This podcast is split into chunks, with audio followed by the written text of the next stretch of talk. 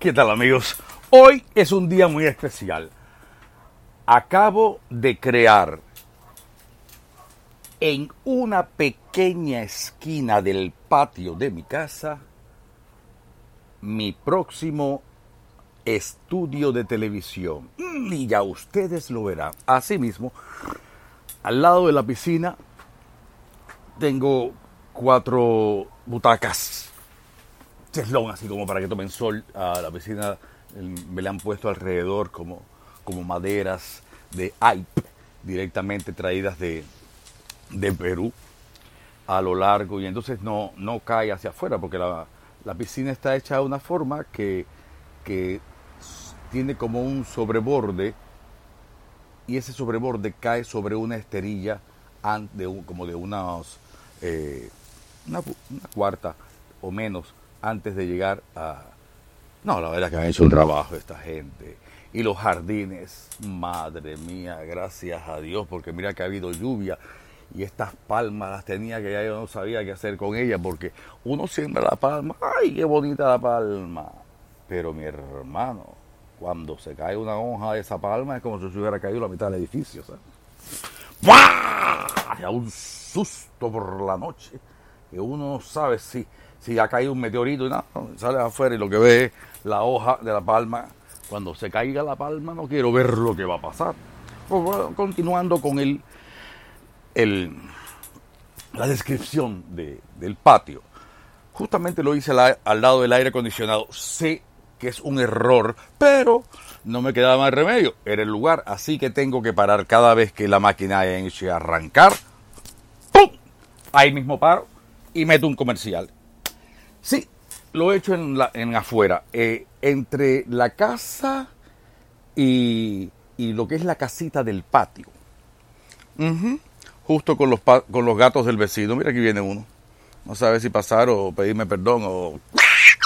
Vaya, carajo.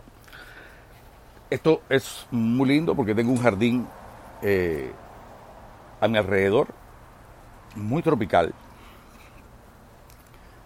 Eh, tengo jacuzzi, tengo lámparas de cristal que caen de- desde la mata de aguacate. Sí, porque el jacuzzi lo tengo abajo de una mata de aguacates. Me la llevó María. Pensé que me iba a la casa completa, me tumbó la mata, tuve que tumbar la mata, tumbar la reja, todo. pa- Yo pensé que aquí yo no iba su niño. Ahora tengo una mata de aguacate más linda.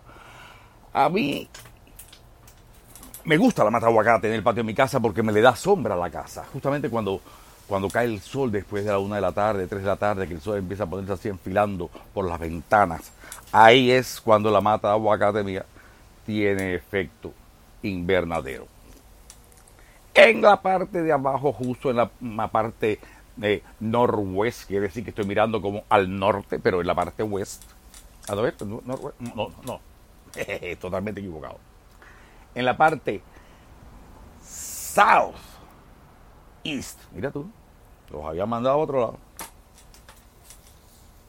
Es donde justamente tengo este, esta casita que le he hecho un patiecito tan lindo. Caballero, yo no sé lo que le ha pasado a ustedes, pero yo he pasado una cuarentena muy creativa. He tenido mis clases por el internet. Me votaron de un trabajo justo a la semana de haber empezado la guarandanga de esta. Pero como Dios es piadoso y Él nunca me abandona, me enseñó a hacer otras cosas que enseguida aprendí con seguridad punto legal y otros más. Cursos por el internet. Gracias a mi amigo del alma, mi padre, Steve Bocaranda, me ha ayudado muchísimo a hacer estos podcasts y, y expresarme como yo soy y contarles las cosas que estoy haciendo.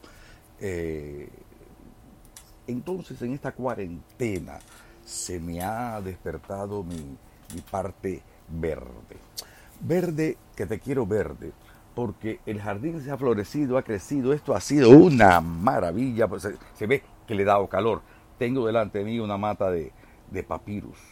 ¡Oh, qué cosa más linda! La sembré de, de- casi unas cebillitas y es como una sombrillita que va saliendo así. ¡Ay, qué hermosa! No tenía dónde ponerla y entonces la puse dentro de una escurridera de, espagueti. Ajá. ahí mismo. Acomodé eso ahí adentro como pude con papel de, de aluminio. Yo soy una gente muy creativa, como te das cuenta. Con papel de aluminio la metí y es, ya tiene como tres pies. ¡Qué hermosura, Pancho! Y al lado me encontré un día una mata de culantro. Y justamente como aquí viene la, las llaves de, del agua de la piscina, de, del jacuzzi y todo, hay un poquito más de agua que desde los otros sitios. ¡Oh! Y ese culantro está que esto huele, que me voy a comer yo mismo. Bueno, eso está justamente aquí. Entonces, no estoy haciendo todavía la cámara hasta que yo no haga todo la, percusión que puede decir, mira, eh, digo, el arreglo este, mira aquí, mira, dice esto, y esto y esto. Entonces lo voy a decir en detalle, porque realmente en la reja de la ventana de la casa, una reja protectora, he hecho mi sistema de luces. Un estudio, antiguamente, antes que los celulares y todo, antiguamente, bueno, yo tengo amigos que me dicen que yo soy un dinosaurio. Un fósil, tú eres un fósil de cine cubano. Y fue puta. Sí, porque como yo eh, creo que fue de las últimas películas que se hizo en film, en cine. Y estoy en libros de cine de Cuba, el libro de 100 años de cine cubano, estoy ahí también. En la, el otro de Gabriel García Márquez, el gran director con el cual tuve el honor de hacer junto a Gabriel García Márquez Cartas del Parque, pues ahí estoy también. En fin, yo tenía que hacer algo distinto, porque cuando empezó esto de, de, de, de los selfies, a mí me caían, me caen muy mal, la verdad. Y cuando empezaron estos videos tan asquerosos y la gente diciendo estas cosas, dije, pero coño, ¿hasta dónde, Anacleto? ¿En qué hemos fallado? Recibí, en ese momento pasó una paloma por arriba de mí y me respondió volviendo a mi estudio, Bocaranda, el gran cineasta, me ha puchado, me ha puchado, me ha puchado, me ha puchado, para que yo empiece a, desarrollarme en esto de lo que son los podcasts. Eh, ya he empezado alguno por hacer poemas. Ay, he tenido una audiencia femenina que se me han erizado hasta las tetas. Después empecé eh, hacer otro de chistes. No, los de chistes no lo he hecho todavía, porque voy a empezar a hacer los de las mariquitas andaluzas. Ay, mi vida, es que para mí, cuando yo hago un chiste mariquita, si no es una mariquita andaluza, yo no sé qué voy a hacer. La mariquita andaluza tiene muchas cosas, tiene mucho hablado, tiene mucho, mucho movimiento en las manos, tiene, una, cosa que tú no sabes, lo que tú estás oyendo. El cuento de la mariquita andaluza que le dice, Antonia, ¿por qué tú no me ayudas? Me acompaña, por favor. Que quiero ir a ponerle unas rosas a la maripili. Y hace un año que murió. Ay, niña, claro que sí, se pintan, se ponen tacones gigantescos, los abrigos, las uñas postizas, la peluca, las pestañas, aquellos maricones parecían una carroza en iba para el funeraria, digo, perdón, para el cementerio, y llegan al cementerio, ven que la tumba allá en el carajo, entre los tacones, la tumba, iban metiéndolo, ven, van saltando, ay, pero niña, te das cuenta que no puedo, oye, maricona, ¿esta dónde ha venido a morirse? No a morirse, no, puta, que, que la enterrado allá, vamos a ver hasta dónde llegamos. Llegan a la tumba y ven que la tumba estaba abandonada, seca. Y dice, ay, Toña, creo que yo limpio un poquito de hierba mala, esto tú me traerías un poquito de agua para echarle aquí a la, a la maripili, que mira que abandonada y que fea que está. Y dice, sí, niña, claro que sí. Y coge el maricón con los tacones, con los espejuelos, con la peluca, con la uña, con la pestaña postiza y empieza a caminar por arriba de aquella tumba y los tacones se le van metiendo por todas partes y va llenando de mierda y dice, esta maricona, yo, como yo me puse en esta cosa. Pero bueno, llega ya al final, echa el agua, tú la ves echando el agua, de regreso, se quita la peluca, ya no puede más, eh, se quitan los tacones, ya no puede más. Y cuando llega a la tumba, hace así, le da, y dice, ay, qué bueno. Y se la echan por arriba así y la tumba hace inmediatamente y se la traga. Las dos se miran. Y dice, sí, sí, ya sé, ya, sé, yo, voy un momentico a buscarle el agua. Quédate aquí con estos tacones y esta peluca que voy, vengo ahora para acá. Y va el maricón para allá, corre para allá, un poco más ligerita, parece una japonesa por arriba de todas las... y coge el agua y viene de regreso otra vez para acá, pasando por arriba de las 30.000 tumbas que había llegado, hasta que llega y la vuelve a darle el pomo a la otra, la otra se lo echa por arriba a la tumba y se lo vuelve a tragar. Y se vuelven a mirar las dos mariconas. Y le dice la que había ido para allá, la que había ido para acá, que era la Antonia. le dice a la otra, pero maricón, ¿de qué murió la Maripili? ¿De un atracón de bacalao?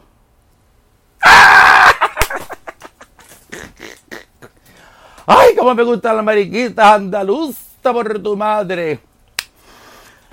Bueno, continuando con mi jardín. Ah, bueno, tenía entonces esta parte de atrás de la casita que siempre una tiene siempre llena de las cosas de los útiles que. Entonces mm, le hice una, ya va a caber muy lindo, una como una cortina de maderas, de tablas de madera que caen. Eso me quedó muy bonito. Y entonces por arriba le enredé en forma de, de, trenza rusa, esa que va para allá y que va para acá y ya va para acá, de trenza rusa, una cortina de baño con una pintura de Brito, firmada por Brito. Pero ya la he puesto aquí porque a este momento de la tarde, cuando el sol atraviesa la cortina de Brito, es tan hermoso me recuerda los vitrales de La Habana Vieja. Oye, mira que me robé vitrales yo en esa Habana Vieja. Sí, porque en esa época yo tendría como unos 17 años, estudiaba arte y era artista y estaba envuelto en muchas cosas y me metí en un, taller de, hacer lámparas de cristal. ¿Ustedes recuerdan aquellas lámparas de cristal que uno, tenían un, borde de, bro, de, plomito así de cobre y después lo de cristal? Bellas, bellas. Bueno, yo tengo una, se las voy a enseñar cuando termine de poner todas estas cosas que iban a ver la lámpara que hice en Cuba. Pero creo que ya empezó el aire acondicionado. Y queridos amigos, preparaos, que lo que viene a continuación, vamos, están como los tamales que vende Olga. Gracias por escucharme. No se pierda mi segunda parte y sobre todo ver el video, porque se van a quedar con la boca. Cuando vean mi piscina, oh my god, los quiero, los espero próximamente.